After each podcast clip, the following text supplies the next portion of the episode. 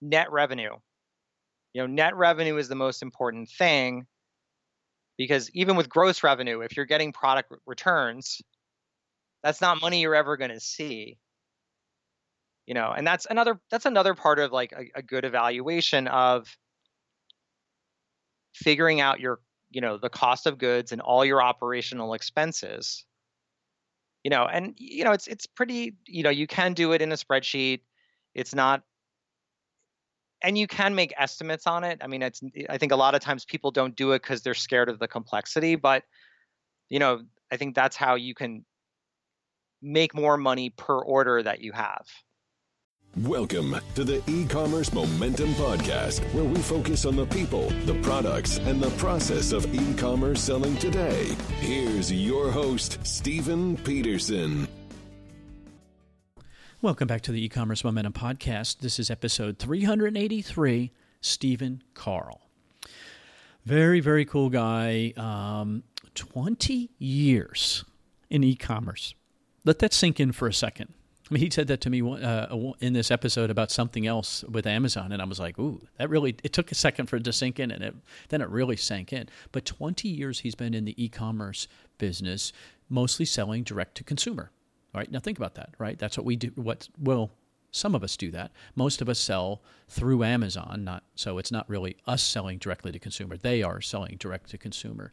But in his world, he was selling direct to consumer almost 20 years ago you want to talk about experience and what what's very cool to me is the stuff that he's seen over the years and he uses an example and says you know not like things come back like he said uh, things tend to rhyme so it's not like everything comes back into fashion but things there's a similarity that kind of happens again and again and again over time and so when you pay attention to that you can really learn something the other big takeaway from this podcast episode for me is about you know that good habit of uh, metrics. He uses KPIs, key performance indicators, but figuring out what they are for you. And it's not just top line sales. In his case, he's saying it's net sales, right? Because if you sell a million dollars and you get 17% returns on shoes, like I do, now all of a sudden you're really only at $830,000. Well, that's a big difference if you're going to operate at a 10% margin, right? I mean, that's material. And so, but knowing that, and again, watching that over time, and then when you see an anomaly, you can figure out why and then fix that, right? Small fixes over time give you that continuity. So, really good example, somebody who knows what they're talking about, um, 20 years experience. Love it. And he's younger than me. I don't like that. Let's get into podcast.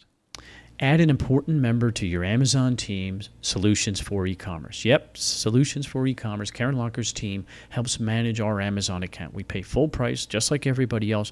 We've been using it for a couple of years, and the reason is is because of the results. We modify a lot of listings, especially in wholesale, because we're trying to enhance that listing. Right, we're trying to help the brand. And so, guess what? That's the type of service that we get from Solutions for E-commerce. So it's Solutions, the number four e-commerce dot com forward slash wholesale and you can get $50 off her service. Go try it.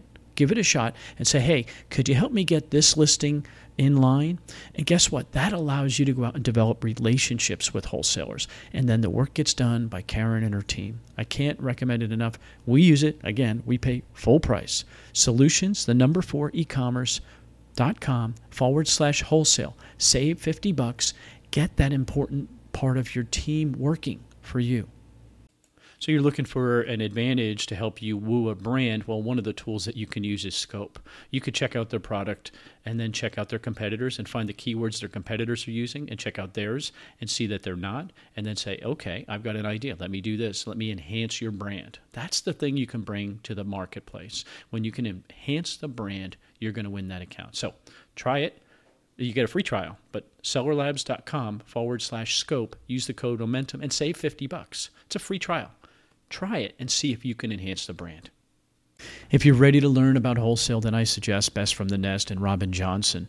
Her Unstoppable Amazon Academy will help you learn from basically even opening an account if you're brand new to Amazon, but then all the way to brand building. How do you how do you enhance a brand? How do you have that conversation? There's 300 plus videos, probably more than that by now. So, very simple. As little as $49 a month. Bestfromthenest.com forward slash EM. That's it.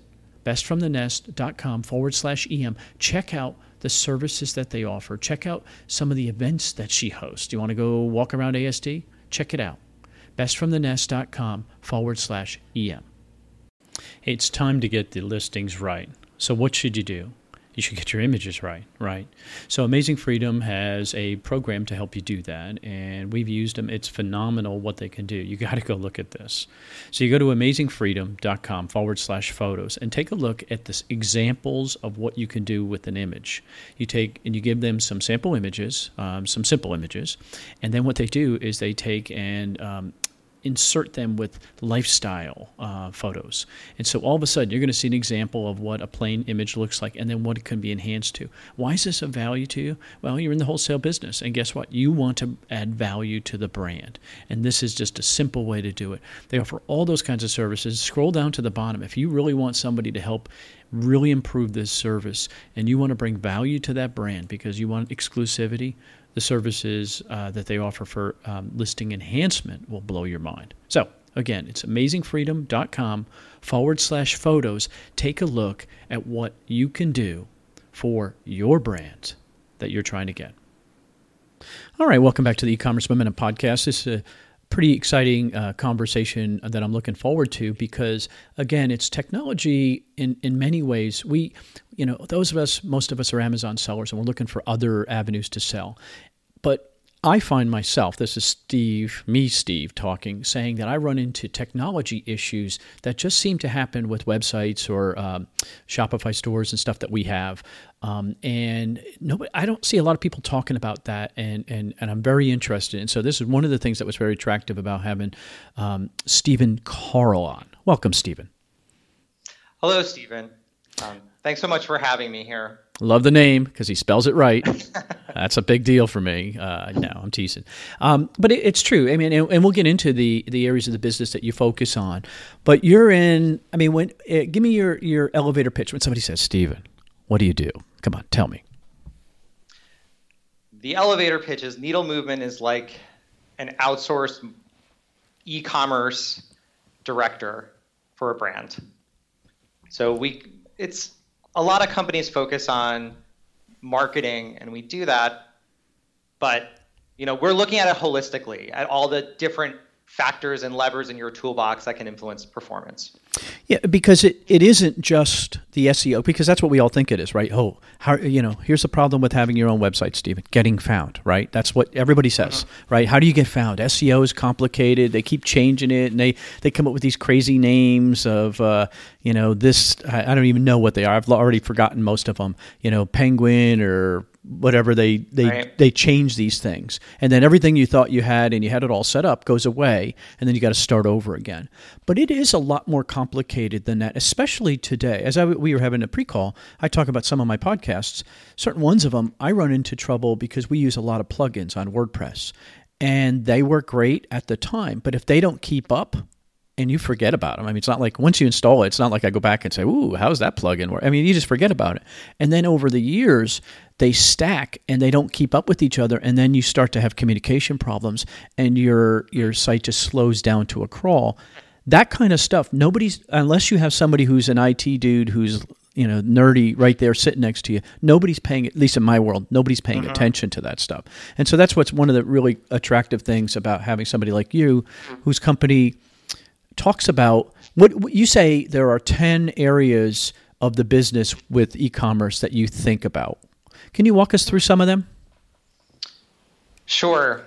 Um, I guess for e-commerce, there are the website is the biggest piece, obviously. But I mean, to walk through the some items, you look at your website, you look at the traffic coming in, um, you look at the quality of the information that you have on the website, and that's where it ties into branding. You look at the checkout process, and you know that shipping. You know, it's the checkout, the checkout from a UX perspective, but also um, from a, even a shipping cost perspective. Um, so those are, you know, then you look at merchandising and the you know the selection within the website you know, there's the list can go on and on on it. Well, but, but I, I, think I mean this is your point is that somebody if you're building a team, right? And we're and we're talking about not not Steve the little dink, rinky dink seller, right? You're talking about you know 350 to 10 million dollar businesses, right? And especially as they get up over the uh, probably approaching seven figures, it gets more complicated. And so, some company in the old days, I mean, I think about my old brick and mortar days working in, um, I was in the newspaper business. We would have teams. We would have teams for that whole thing. Each one would have areas of responsibility. Marketing was the marketing department. The IT guy handled the IT. Our operations guys were separate. Um, so, what you're saying is that a company like yours, and there are other ones like that, can help fill that in because it's not like you need all those people all the time. Is that the is that a fair way to say it? Correct. I think it's you know it goes along the lines of that saying. I think it's a Peter Drucker saying that that only that what can be measured can be improved. Hmm. You know, so you get into and there's there's a lot of great. This year seems to be in um, in the business book world. It's the year of the habit book. Like there's this book called Atomic Habits. Atomic Habit. And, right. It's by James Clear, and there's another one called, I believe, The Power of Habit. Um, but a lot of it is cultivating, you know, so a good habit on your website. I mean, ultimately, with the all those departments and factors that are going to influence your performance, the number one thing is that you don't want to be surprised. You want to like, how can you prevent it in the first place? or how can you understand there's a problem when it's at you know you know when it's at that small pebble stage not when it's a big boulder well for example let's go back to my example if i'm seeing slowdown on my site what's causing that we used to describe it in the accounting world. I'm an accountant by trade. Was peeling back an onion, right? You would go right. layer by layer, and if I don't uh, think about this, I don't have the capacity. Um, you don't know me, and uh, the, everybody laugh. I'm not. I'm not the best marketing person or the best operational person per se, right? So those pieces of the onion are I'm, I'm lost on, and so mm-hmm. here the problem. What I thought it was, half the time turns out to be something completely different, and I'm like, huh. Right? Are you seeing that? I guess you put together your hypothesis on what are the things that could be causing that issue that you're having? You know so with you know you're you're trying to find when you when you see that drop in performance it's you know you know could it be the website? Could it be the seo not working as well? Um, and with your like with a tool like google analytics for example which most stores have you're able to gauge around like you know let's just see it let's just say your website you look at your website and it takes six seconds to load. You know then you know you can ascertain that that could be an issue. Hmm. um, another i mean another really underutilized resource with websites is customer surveys and interviews. You know because we're so close to the game and we're you know we're staring at the wall from an inch away but when you start asking you know when you're trying to understand an issue reaching out to some of some customers and seeing what their experiences can you know can open up your perspective on what it could be hmm. i think as i sit and think about all these things again how do i as an e-commerce seller right? I'm I'm sourcing product and I'm trying to you know to in my mm-hmm. case ship it and all that kind of stuff. How do I get the time to pay attention to all these things? I mean, is there? Do you guys think of it as a priority? I mean, there must be low hanging fruit when you take on a client. There must be mm-hmm. easy low hanging fruit that you could just immediately go, "Ooh, we can improve his performance five percent just by doing the most common thing." Right? I mean, is that is that kind of logical?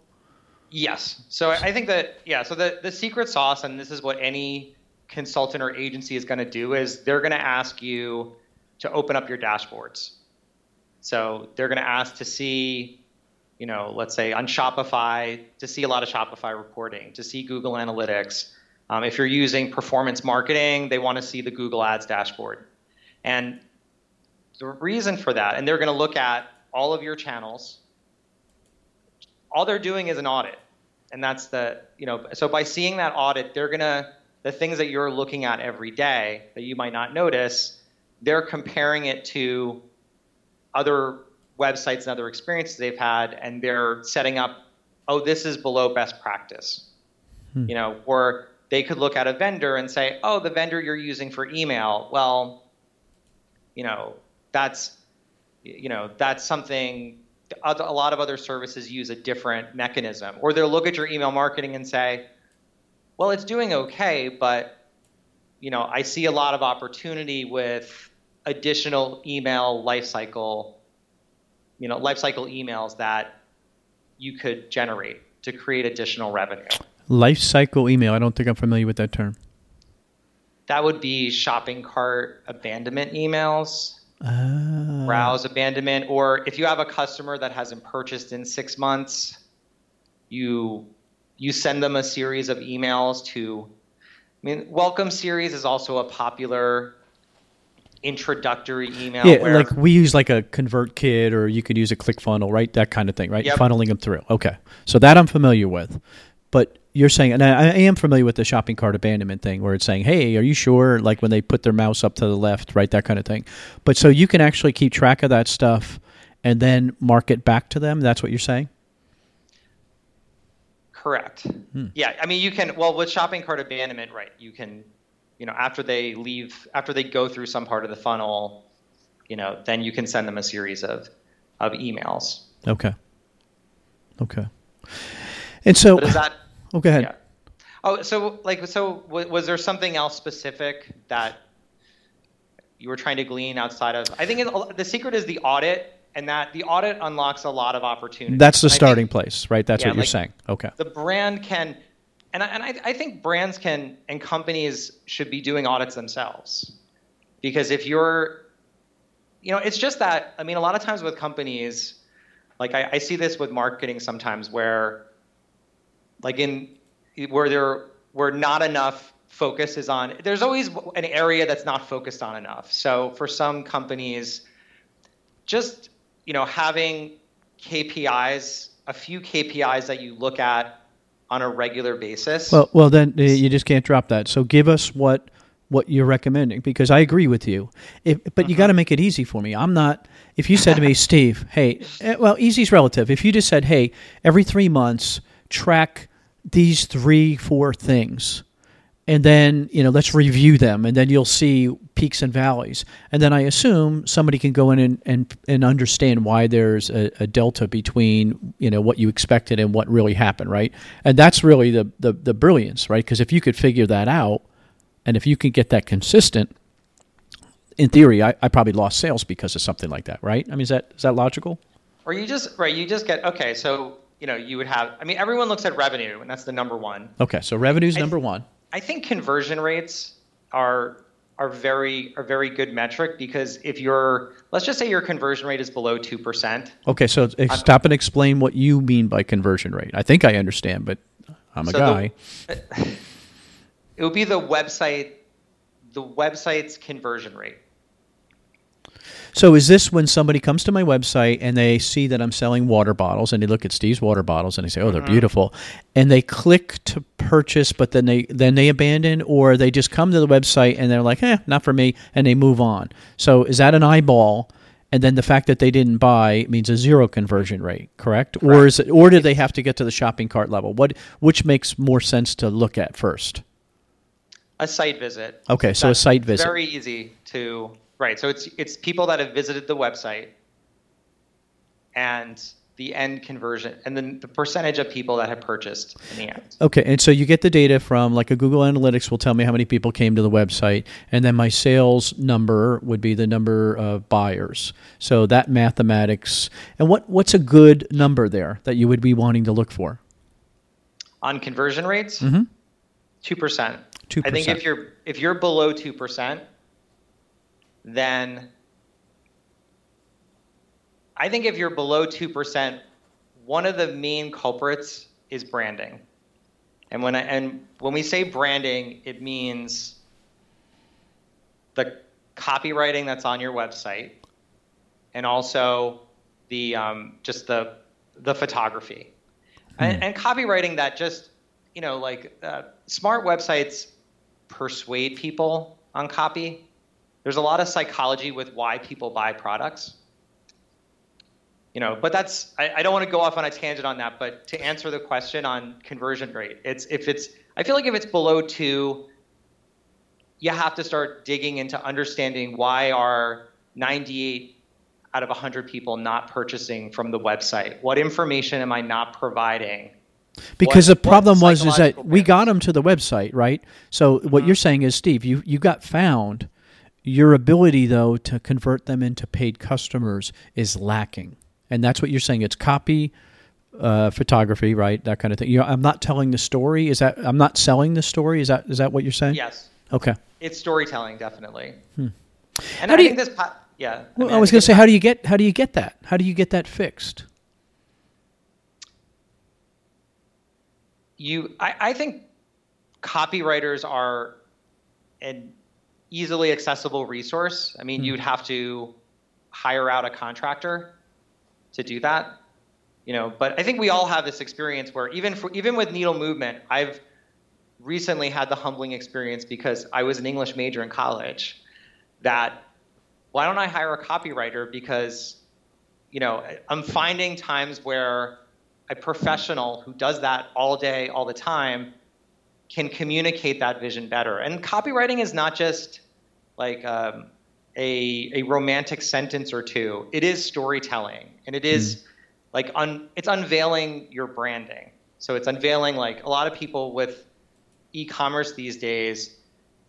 They want to feel good about their purchase. They want to have confidence in it, but they want to know the people behind it, um, and they just want to understand you know the the benefits of having the product. You know, uh, there are a couple things. One, you you in, in in our questionnaire kind of thing we did earlier, you talked about how Amazon and uh, direct to consumer selling are like siblings in e-commerce. I think that's such a beautiful way to explain it. It's just so you're right. It's a parallel. Now, I think Amazon's advancing so much further than the other sibling, growing bigger, right? But that doesn't discount it.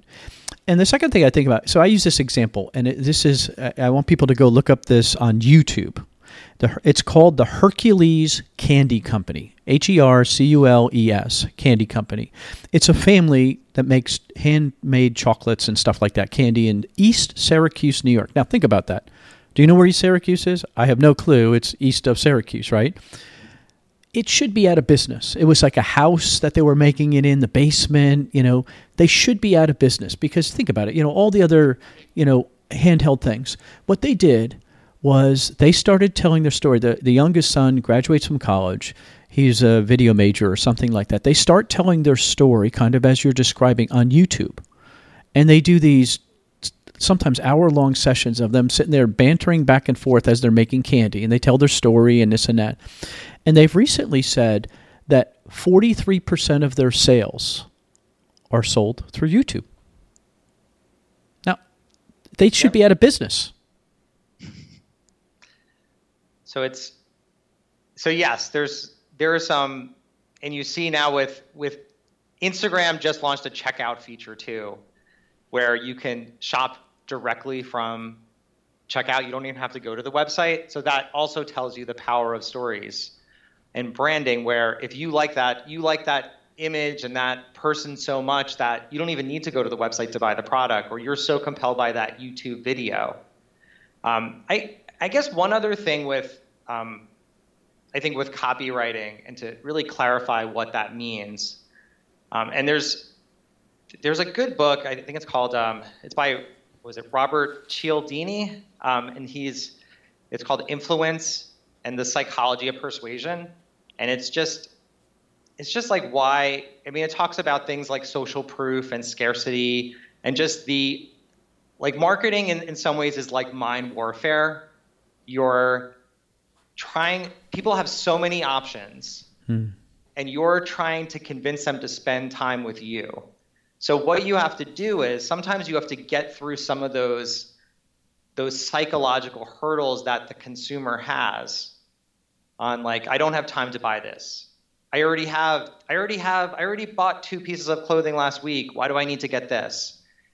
and you have to, you know, and so how you can break through those through the storytelling and the copywriting. Like one of the reasons why um, mission-driven e-commerce, like sustainable products, for example, or Tom's, which was really one of the first mission-driven companies, is, or you'll see with a company like Everlane, you know, who's doing transparency with factories, is they're trying to tell that story and saying, I'm I'm going to spend $75 for a pair of jeans because that helps the environment. And they have a denim mill that does this so much cleaner than everyone else. So they've given you, in that storytelling, they've given you their value proposition and the mm-hmm. reason why um, you don't need to shop anywhere else. So if you believe in their mission, and, and we know, uh, you know, with everything, internet is about tribes. So you get that message that that, you know, and that company in Syracuse, they they're, they have that tribe that believes in that story that's being told on YouTube. So does that mean so Steve's water bottles? So let's just say I'm not doing anything sustainable, right? No, but I'm serious. So because I think about, I, I, get what you're saying, and so I always hear people, oh, we're going to give ten percent away, or we're going to give a. Yeah. They copy it. You know, you sell a pair of shoes, I'm going to give away a pair of shoes, right? right. That that actually becomes kind of icky now because it's like, no, those people did it for the right reasons. You're just doing it to sell. That's what I feel like. It's like you're just doing mm-hmm. it to mm-hmm. sell. But how do I convey? Steve's water bottles. I mean, what would you, you know, I'm not giving anything away. I'm a greedy capitalist pig. But uh, it's it's it's you know it's BPA free or whatever. I mean, is that, that is that the place you start? Is those kind of things? Those you know the old features and benefits, but you focus on what the current trends of the market are. I like to I like to think that it goes back to the audience. So it's it's really like there is a crowd that loves sustainable products, and that's why they're drawn to them. So there's going to be a crowd that's so for Steve's water bottles, um, they say what features and benefits has value to communicating the product, but also it's just what benefit does the person get?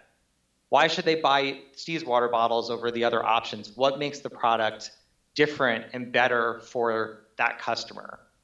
And I think that's where the, you know, and you could tell, you know, it could be, it could come down to the quality of the water. You know, you could talk about the stream where it comes from you know, it could be you could introduce Steve's family or you know the values of the ah. company. well, no, that makes it more personal. I get it. No, all of a sudden when you just said with the family, now all of a sudden you're not dealing with some giant corporation because we're not right. So it's just me, my wife, and my son. So that would be a good example. Okay, I get it. So there's a connection almost. Right. It's the value proposition. Really, it, it can be you know, like you know, you were talking about the the the uh, people getting sick of the 10% off and everyone copying Tom's, and it's a valid point. It's just, um, you know, there's you just have to find that you just have to find a group of people that are really passionate about the product. So it's what message do they need to get fired up about buying it and buying it again. Hmm. And any company can do that any entrepreneur can do that. I think with products though, and I mean this goes into Amazon and DTC, it's you know product sourcing is very important and just you know finding that product that people are going to get very excited about. Um, and you'll you know when you see it, you know it. Like um, you know I I just had an experience where um, you know I have a I have a client who has a dress company and you know, we were going to a, so my girlfriend and I were going to a holiday party, and we said, oh, why don't you why don't you try on this dress? It looks it looks unique. And at that party, you know, six of my you know of my girlfriend's friends at the party, you know, asked her about the dress. Where did you get this dress? I like this dress so much. At the end of the party, someone else was wearing that dress too. So I mean, that's how. But that's a viral reaction to, you know, it's a dress. There's a million dresses out there but it's it's finding some of those unique notes. Um, and that's what's good about like when you're sourcing, testing the reaction of the product. And this goes back to conversion rates, which is, you know, it's is it you know is it the website that's not doing this? Is it because my plugin is busted, or is it because my product isn't as powerful as I think it is. And and you can peel those back. So so again, so you're doing a checklist. Okay, websites performing to standards, right? Those standards exist out there somewhere. then check. Like plugins, check. Not the issue, not the issue. Huh. Now you're this that's when it gets personal though, right? Because hey, I I created that website, Stephen. You know, this is me. I've got my soul in it. And it's not working. that's painful. and that's what's that's what's hard for entrepreneurs because we all have to kind of we all have to confront that bias that we have and the pride you know which is it's like and it's you know like when we i mean i, I just think with products if we can you know if we can at a certain point in time move on from pro, from things from initiatives that don't work as well as intended i mean it's it's that agility that makes you stronger as an entrepreneur in the long run. Hmm. you know because everyone's everyone screws up in this in this game. Nobody is perfect and it's the companies that like when you get those iterations from version 1.0 to 2.0 to 3.0 it's not major screw ups sometimes but it's just hey i think this could be a little better from here. I mean like you know when you look at shark tank or just a lot of things like they're just there really are solutions to problems that other people had with products you know so it's so it's just trying to find like instead of you know so it's you know how can you you know, in a, in a, you know, how can you confront that? You know, I don't think people should have to lose face for saying, oh, I did this three months ago and it didn't work. We're going to move on and do something else. It's not an all or nothing. You know, I'm sitting here thinking about your previous experience, which we really didn't get into, which I do want to go into because I think it gives you you have experience and the ability to talk about these kind of things because you've been down the dot com world, right? You were you were part of a mm-hmm. company called Kozmo, K O Z M O. And I was reading the wiki on it, and um, man, it sounded like it was a pretty big company back in the day. So why don't you Correct. talk about that, and then what your role was, and what you learned from it that now you're applying to these? Because I think it gives you some credibility to be sitting there saying, you know, uh, hey Steve, Steve, it's hard with two Steves, but Steve P. Um, hey Steve P. Uh, you know, you got to look at this. And I know you're close to it, but here is an objective look to this because I've seen this before. Maybe does that kind of make sense? Yes, um, definitely. So I I have a little over 20 years experience in e-commerce. You know, I had in you know, which is crazy to think that e-commerce has been around for 20 years because those of us tight in amazon world are like three or four or five years and we're like real work if you've been here five years you're like a like a you know an old dude in this world, but not in e-commerce. It's been around for 20 years. You know, there, and there's this saying that history doesn't necessarily re- repeat, but it rhymes. Ah. So it so it's where do you get those? You know, where do you see those um, those same tendencies? So you know, back in 1998, there was just a lot of enthusiasm about the the internet was at such a small penetration in America that um, the you know, the venture, you know, the, the finance community was very enthusiastic about the prospects. Um, so that's what. So I I was an early employee at Kozmo.com, which the in 1998, and I had I was fortunate to have a college friend who started it, and he was uh, he worked at Goldman Sachs before that, um, and he was a you know a very very compelling character, um, you know, really smart guy. But Kozmo's core concept was DVDs delivered to your door in under one hour. Wow. Um, and then we'd also, you know, and then also delivering Ben and Jerry's ice cream. So, you know, I remember on the, the, core pitch to join this startup was I remember him telling me, you know, wow, like our business is up 400% from last week. It's booming. I'm like, wow, 400% I have to join. And later I found out that the previous week there were three orders to the website, and then this week there were 12 orders. Whoa, let's celebrate. Early lesson in right, early lesson in statistics and rocket ships and, and booms. but um, but you know that that concept of convenience and instant gratification. So you bought into that. That was a vision he cast. You saw it. You're like, yeah, I could see this. Hmm. Yeah, exactly. And it was, you know, and I think it, it, it, it was done. So it's internet delivery, and then bicycle messengers in New York City, you know, would deliver the package. And just like I was talking about, you know, my experience at that holiday party with the dress, you know, I was employee number five, so at times I would I would there were, an order would come through on the website, and at times I would go on a bicycle and deliver it. That's so and, funny. And I would see the look on that customer's face when nine minutes later, you know, I, you know, she got the DVDs and she got a, ben, ben, a pint of Ben and Jerry's ice cream. She was amazed and you know, she was converted. She had that experience. She had that look in her eyes that she was going to come back again and again for orders. What did that do to you? Be, I want to pause there a second. But what did that do for you when you went back to the office? Oh, you know, Bob, look at what you wouldn't believe the reaction of. I mean, did that like was that like infectious? For the oh for the the employees at Kozmo. Yeah, to, yeah. When yeah. you came back, uh, you experienced it, so you could actually, like you said, you saw it in her eyes. Was that like? Did you go back with like you know pep in your step and just like, wow, we we we made a difference? Exactly. Yeah. You you you feel like yes. So you're and everyone is having these experiences too. So you.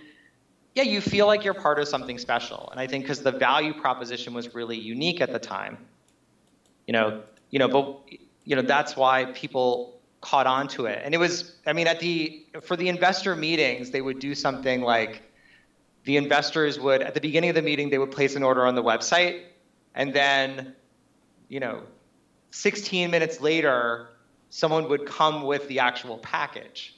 So hmm. it made perfect sense. It was such a great investor's pitch. You know, and it's it's no surprise that the company was able to raise capital as a result.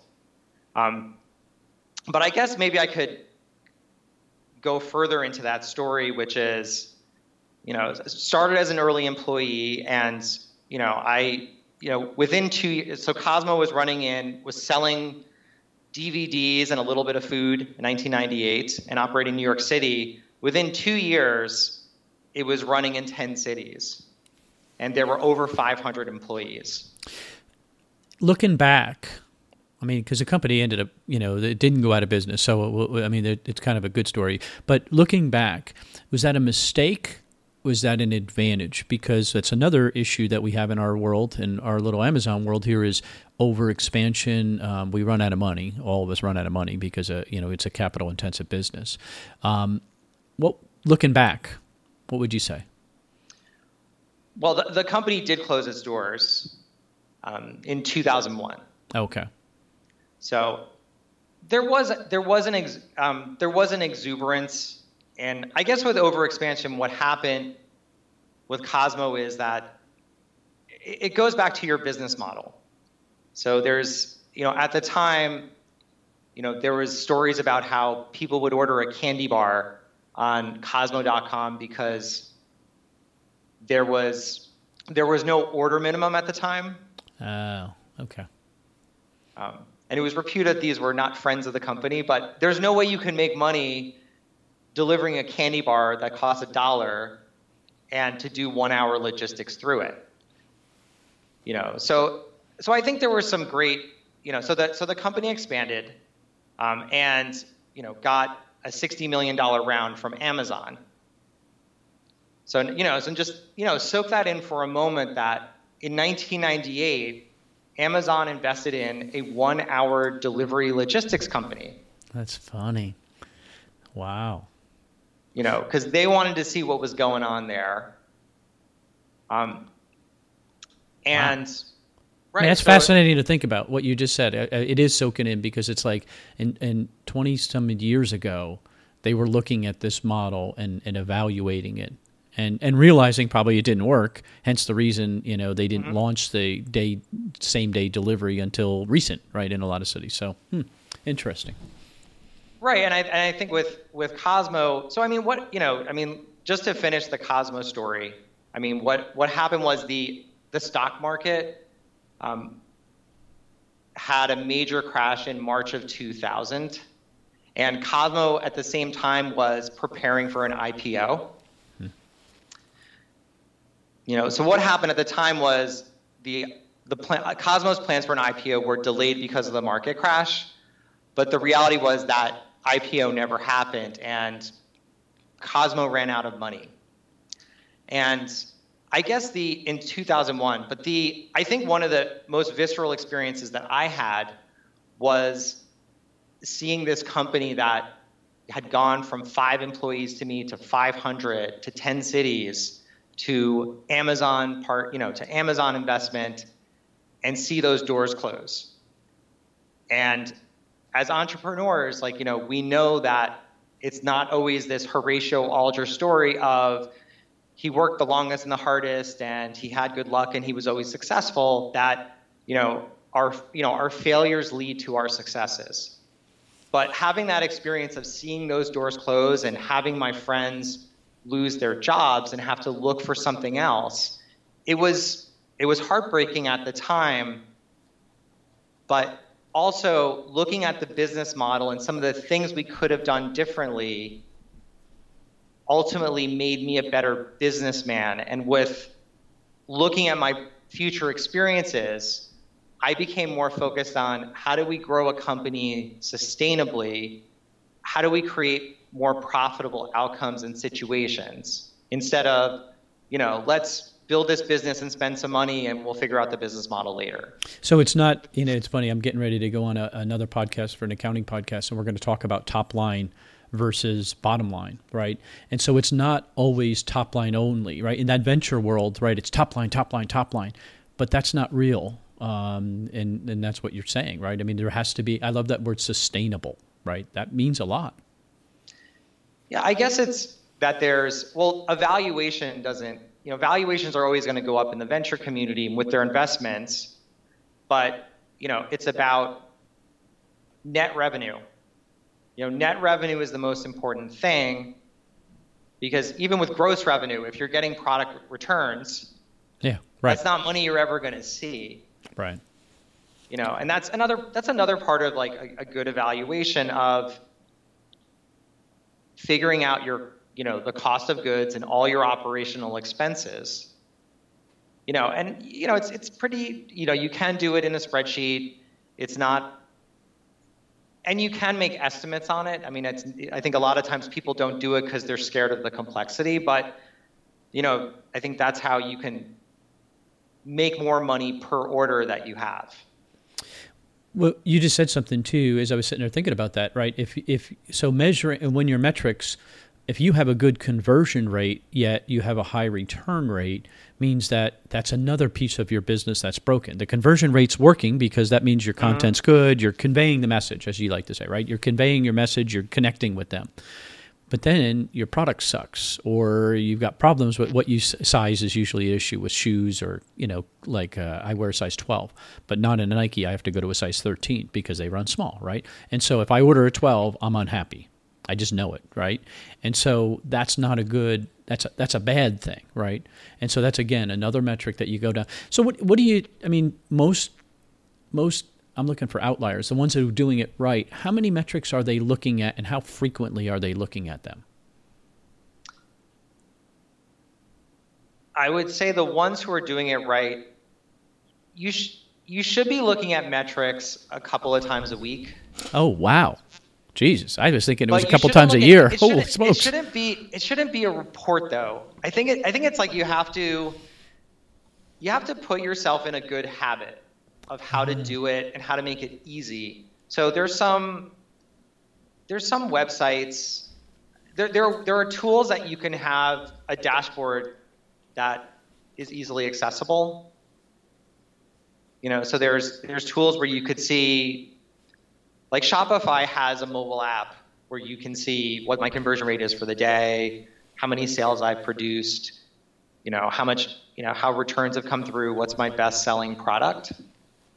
But I, I would say to the number, I don't think it should be more than seven because that's that's where it starts turning into mishmash because you're you know because you're looking at too many. There's a time. It's just your. I think your KPIs are really just a starting point to say, you know, hmm, you know, where it's like you know you want to know, you know, you want to know if the engine isn't working, you know, hmm. and you want to you want to know that without having to receive an email from somebody else about it.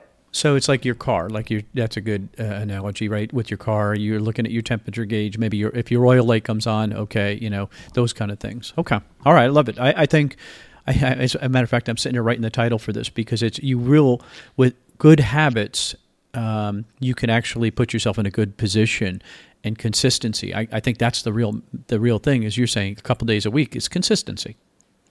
Correct. yeah, I, and I guess it's. I mean, it's also you know we as entrepreneurs we're so we're so busy because we're wearing so many hats, but you know to peel the onion off of busyness, you got to figure out why you're so busy, and you know how you know how do you carve you know if you can if you can find some solutions that will save you time you know, like for me, one of my solutions was taking off a lot of notifications on my iPhone because they weren't giving me enough value. You know, they were feeding me information that I, you know, I decided after a while that I didn't need as much. You know, but if you can if you can carve out more time, because um, I do think that the you improve by by having a very you, you need to have a pulse of the company, you know, frequently, and I mean on at least a weekly basis. I mean, there's there's going to be weekly, monthly, and annual times that you look at the business, you know. But again, it's like we want to we want to encounter problems before they're before they really become big problems, and I hmm. think that's what ties into weaknesses, and you know, being you know, saying, you know, oh, I think we, you know, identifying things that should could be working better.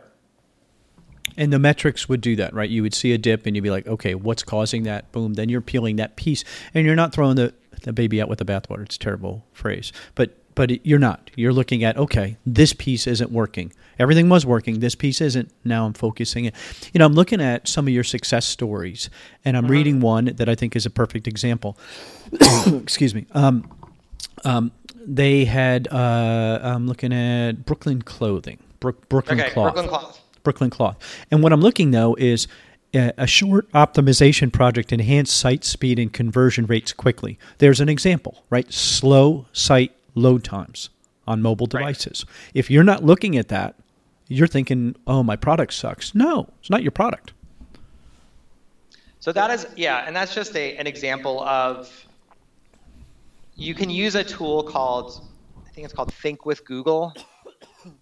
Say that again. Uh, but there's what was it Think called? With thinkwithgoogle.com has um, Google has a couple of cool mobile tools that you can use to to see how the website looks on mobile, and also to do a measurement of site speed. Well, I like the sound of that. So thinkwithgoogle.com. I'm going to try that. Um, so that will allow you to see that stuff just isn't working. Is that what happens? It gives you, it will give you an estimate of the site speed of the uh website, and it can tell you what, how the plugins are contributing to the site speed. And and in that case, back to this uh, to this company, um, Brooklyn Cloth. Mm-hmm literally you figured out that that was a big problem. And what happened? So we we were looking at just the you know the the user experience of the website. And then you know as a part of that checklist you know we saw consistently that the the shopify or you know we just did a few measurements and saw that site speed was a negative factor. And site speed on mobile was even higher than desktop. You know, so let's just say it's five seconds, or it could be four seconds on desktop. let's just say it's you know over seven seconds on mobile. Um, so after we after we saw that, we changed our Shopify theme and reduced the site speed, and and now wait, we're. But wait, wait, just changing the theme improved your site speed. Correct. That's um, crazy because I guess um and and you know I, I think you could provide the analogy to to Amazon, but on Shopify there's a a, a a variety of different themes that make it easy for people to launch their own stores. And it's great because you can spend, I don't know, $350 and have something that looks pretty good online. you know, so we looked at there was, you know, there's a variety of those themes, and we made a decision to switch that theme, which lowered the site speed by a couple of seconds. Part of that also was it wasn't just the theme. Also, it was also looking at the plugins and how each plugin contributes to site speed. How do you? Because I've run into that trouble. Uh, we kind of led led off the discussion that way. How do you? I mean, again, is this back to the checklist issue? If you start to see a site speed, if, if that's one of my KPIs, right, my metrics that I'm looking at, and then all of a sudden I see a dip in it, I could have caught my my plugin trouble. Is that likely? Yes. Hmm. I, I also think, I mean, you know, to I think a lot of times it's not just one thing. Right. You know, you get this, you know, there's there's a lot of contributing. I mean, that's what I typically find that there's not, you know, um, you know, we want that growth hack that's going to unlock the key to. to I want a pill to lose 40 pounds. Just give me a pill to lose 40 pounds. I'm looking for it. I haven't found it. We want the silver bullet really badly. Yeah. Um, it's just, you know, it's. I, I think it's just it goes with that you know, sustainable sustainable improvement is getting better every month. So it's it's monitoring your stuff, and when you become when you're aware of these things, so you're, if you're like when you're aware that site speed could hurt your performance, now you're going to look at it. When in the past you might have never looked at it, and you know even your branding, like when you become aware that branding can be that like superpower that drives up your conversion rate, you you perceive it differently and pay more attention to it. So I think it's just that by virtue of, of looking at those KPIs and, you know, with Brooklyn Cloth, you know, part of it was, you know, the site speed. And then the other part was having really good merchandise with um, collaborations. You know, where Brooklyn Cloth has um, collaborations with some, you know, some uh, some DJs um, and is, is active in that music community. You know, so once fans of, of that group hear about Brooklyn Cloth doing a collaboration, they love it. And that kind of goes to the product sourcing and you know, maybe maybe those people wouldn't care about waiting eight seconds to to download it. You know, but it's one thing, and I think it's there's you know, it's like there it's a lot of little things I, I, I always see as the key to optimization. Hmm. Yeah, it, a lot of small pieces. But again, if you track it over time, you're looking for consistency. And when you see a dip, you can pull back and say, something's wrong. Let's figure out what it is. Instead yeah. of letting it compound. Because that's the other thing I think that happens is it compounds, right? So that, that gets messed up and you don't notice it. And then, like you say, something else goes wrong. That makes it worse, right? And it, so then it's multiplied. And then you try to peel it back and you're like, oh, this, oh, it didn't have an impact. Well, it wasn't only that, it was all these other things. Hmm. When, when you think about one of the things that I think that that you also have an approach is your B two B experience. So you talk about that that you've been able to take some of the B two B experience and then apply it to B two C. Can you talk a little bit about that? Some of the some of the maybe the, some of the top line stuff that you've seen that has helped. Sure. You know, so for a very long time, until I started Needle Movement, I was a, a business to consumer marketer. And that's where my strength was. And when you when you are selling to companies or you're selling services, you are selling to different businesses. And the, so the the methods are a little bit different. You know, what I but I, I do think with, you know, and, and why I'm really enjoying the conversation of Amazon versus direct to consumer marketing on Shopify even though those worlds don't always collide as much as we think, like you always learn something from someone else. Like I, I see this with music all the time where you're mixing different styles of music, you know, and it's like, you know, Jay-Z isn't, you know, a heavy metal guitar player, but he can put a heavy metal riff in a song and it will sound good, you know, or, you know, just that mix of, of styles. So with B2B marketing, I think something I, I learned was about the customer life cycle. So the customer life cycle is just saying that, you know, it's going into that psychology of how someone goes from not knowing you exist as a product marketer to purchasing your product repeatedly. And with B2B, I think because just the deals would be sometimes bigger for companies, they always would have it in their head that there are different stages to marketing. So there's an awareness stage of being knowing that, you know, knowing about your company. And then there's a consideration phase where they start thinking about where you know where your your company could be used for their situation. And then there's you know more of a then they get closer to final decisions where they're comparing other options and deciding if they're really going to go with you as an option and then then you make this then there's the final sale and then a, a, path to get to a repeat sale. But i think in b2c marketing i've seen times where people see it as all home runs. Like you either have a sale or you don't have a sale. And that's why there's for about with social media there's always been a little bit of a misunderstanding in b2c world because if Instagram is not producing sales immediately, then it doesn't work. You know, and I've I've been in uh, I've been in meetings where expletives have been used for, you know, Facebook, Instagram, and a lot of sources. But what Instagram does really well is mention product awareness. It makes you, you know, it makes you aware of the product and gets you engaged with it for the first time. And that has a value, even if even if it doesn't lead to the sale immediately, it's starting that journey. So that's so that's what I've really liked about um, about the B2B aspect because you you kind of take that and you're like, yeah, you know, the the marketing cycle is really it's not just an instant sale.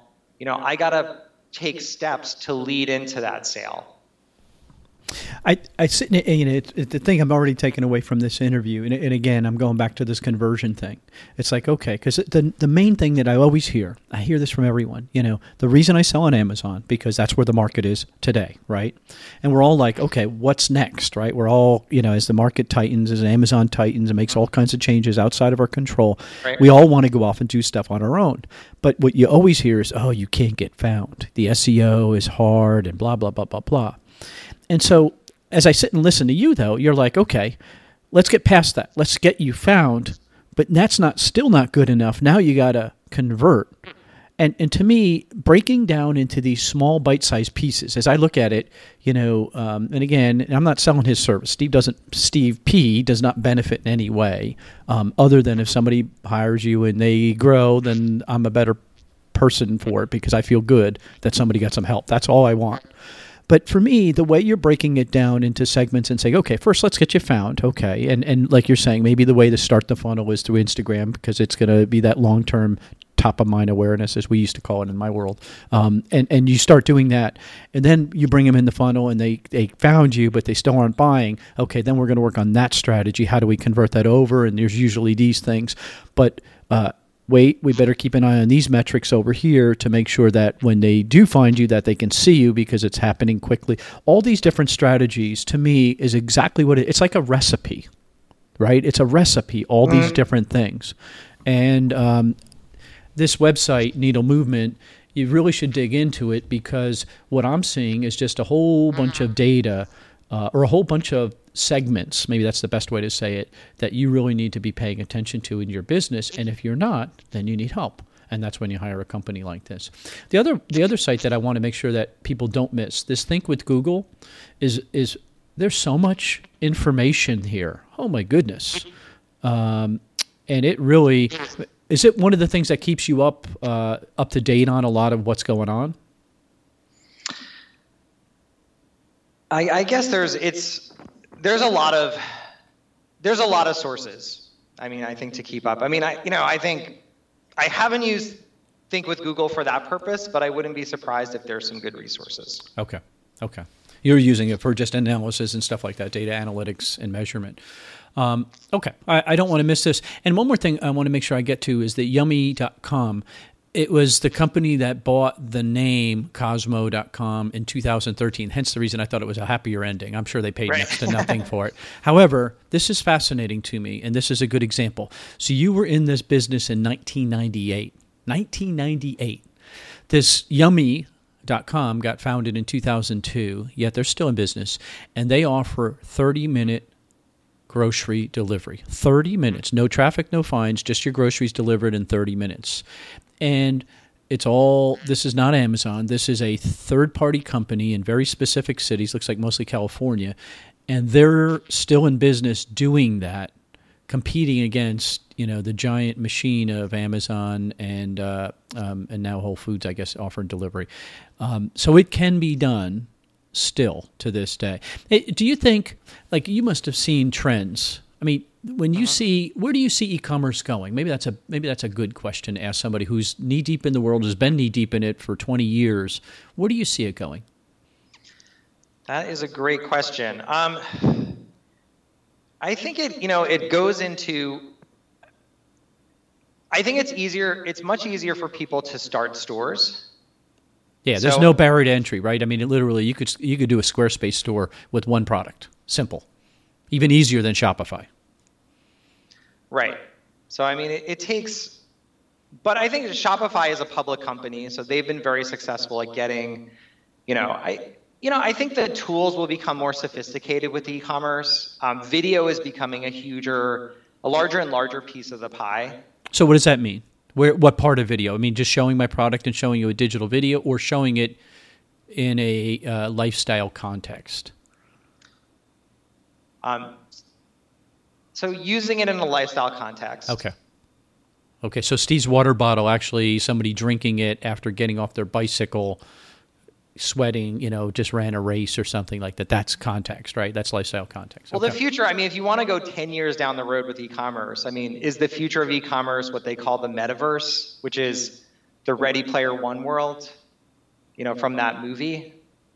You know, where instead of going to stores, I can, you know, have an immersive experience and do some of my shopping, um, you know, without the constraints of having to go to a store to get it, but I can have some of that sensory experience.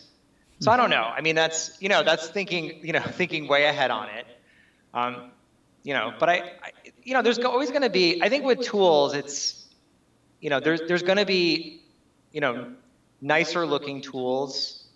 Um, you know, where like advances with like augmented reality is affecting some like for home decor. Yeah is really great because now you can actually you can you know or even with a with a for a paint company you could picture that the way the wall was painted without you know virtually or through a tool. So so literally you put on the virtual headphones and I can look in my living room and I can see it instead of gray I can see it in blue or green, correct? Correct. Or you That's could imagine or or you could imagine where if that couch is going to fit into your room and how it's going to look. You know, I think for the future trends too, I mean, something that a, a really good place to look is is keep track of what's going on in Asia. You know, I had um, a couple years ago, I took a trip to Seoul, Korea, and I live in New York City. So being in New York City, I'm always seeing a lot of different things come here and a lot of the new advancements. And I was pretty shocked because I felt like New York was two years behind Seoul with some of the things that were happening there. You know, so like one fun experience I had was I went to a hologram concert where using, you know, a three-dimensional imagery, I could be about 20 feet away from the performer and it could it wasn't didn't 100% look live, but you know, it, it looked relatively realistic. And now we're seeing Roy Orbison and Amy Winehouse, they're talking about doing hologram tours inside of the U.S. You know, but there was some cool stuff I saw in Asia and in China. You know, with some of the machine learning and artificial intelligence that they're doing there, like it's it's going to come to the states. You know, and we'll see who's you know you know which what comes what comes first.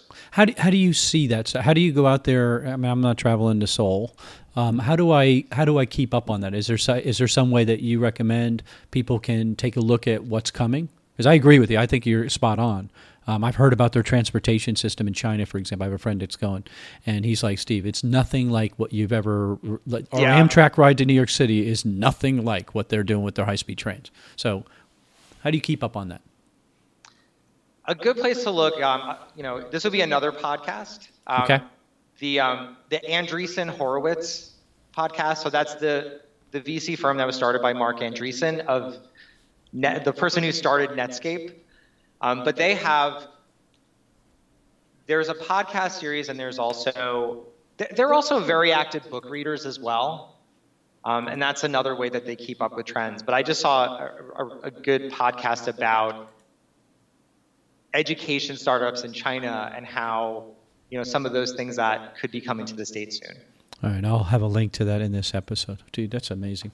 I, I think I think the fact again, um, you know, my takeaway from this conversation is really going to be about building that benchmark with my KPIs, which are different than somebody else's, but then looking at them a couple times a week, dude. That's more work. I don't need more work, but I get it. Um, because again, I'm an, I have experience in this. My slowdown happened, and I didn't see it because it's happened over time. It piled on, and I should have caught it, and I never did. And so it it really does, uh, um, you know, like I said, kind of uh, build on each other, and then it just becomes worse and worse. And then just you can't go fix it with one thing as you're describing. Hmm. Okay, so um, people have uh, questions or want more information, what's the best way to get you? Is it your chatbot on Needle Movement, or is there another way? The chatbot on Needle Movement is perfect. Um, also, I love the chatbot. Also, connect. Um, you can connect with me on LinkedIn as well. That's okay. Another. So LinkedIn, and what's your uh, name on LinkedIn? It would be Stephen Carl, C A R L. Okay. All right. So the goal of this podcast is to help people who get stuck. And um, I think, you know, as I sit and think again about this conversation, uh, they're stuck because stuff has compounded over time, right? They, they've not they've not tracked. They've not looked at their th- uh, their position over time and measured it. And then when it gets weird, they should stop and figure it out. So, what's your advice um, for somebody who's just completely stuck and they're like, "Hey, I want to do these things, but I just don't know where to start." Can you give us a place to start? Yes. I guess you would start on well, I think you know, you you start with looking at the presentation. You know, which products you're selling. You know, what's the I think presentation is a big thing right now. Mm-hmm. You know, and I, I, guess the you know like uh, a place for inspiration is also um, finding role models within you know like you know sellers that you think are doing a great job and don't pick the highest seller, but just pick ones that you're like, you know, you see what they're doing and you think they're doing good stuff. And then, you know, I think you can always learn a few tricks just from how people, you know, present, you know, are presenting, you know, and it could be a product in the same category, it could be something that's a little bit different, but ones that you have a lot of confidence in. And then you emulate them in, in some way, correct?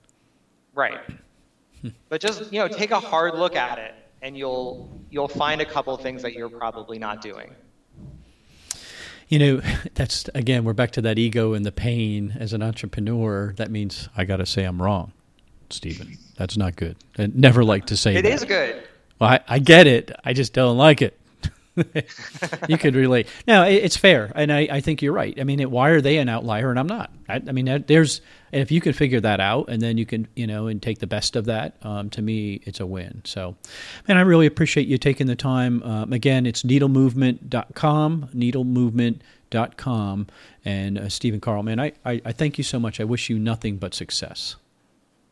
Thank you so much, Stephen. I really appreciate and, and love the show. Great guy, uh, great company. Go check out that Needle Movement site. Um, a lot of cool things, and there's some great uh, success stories. Um, and I, I think again, you go out and you look at a company that's doing it right. He gives you some examples of it. What what are they doing that you're not doing that you could do better? That's the way to learn, right? Just look at the the, the outliers, um, not necessarily the top one, because they might have giant teams. Okay, you don't have t- giant teams, right? So what would it look like for you? I think that's valuable. I think the other thing, um, again, that he mentioned, would think with Google. There's a ton of good information out there, um, and the the last one is looking over to Asia, and and I, again I think about uh, Andy Slamans talks about the trains that he goes over there, and he's like, you wouldn't believe how you know just efficient their systems are. Um, looking at those trends and then having them come back and apply here, and if you could figure that out and be ahead of the curve, I think that's a huge advantage. So, ecommercemomentum.com, ecommercemomentum.com. Take care.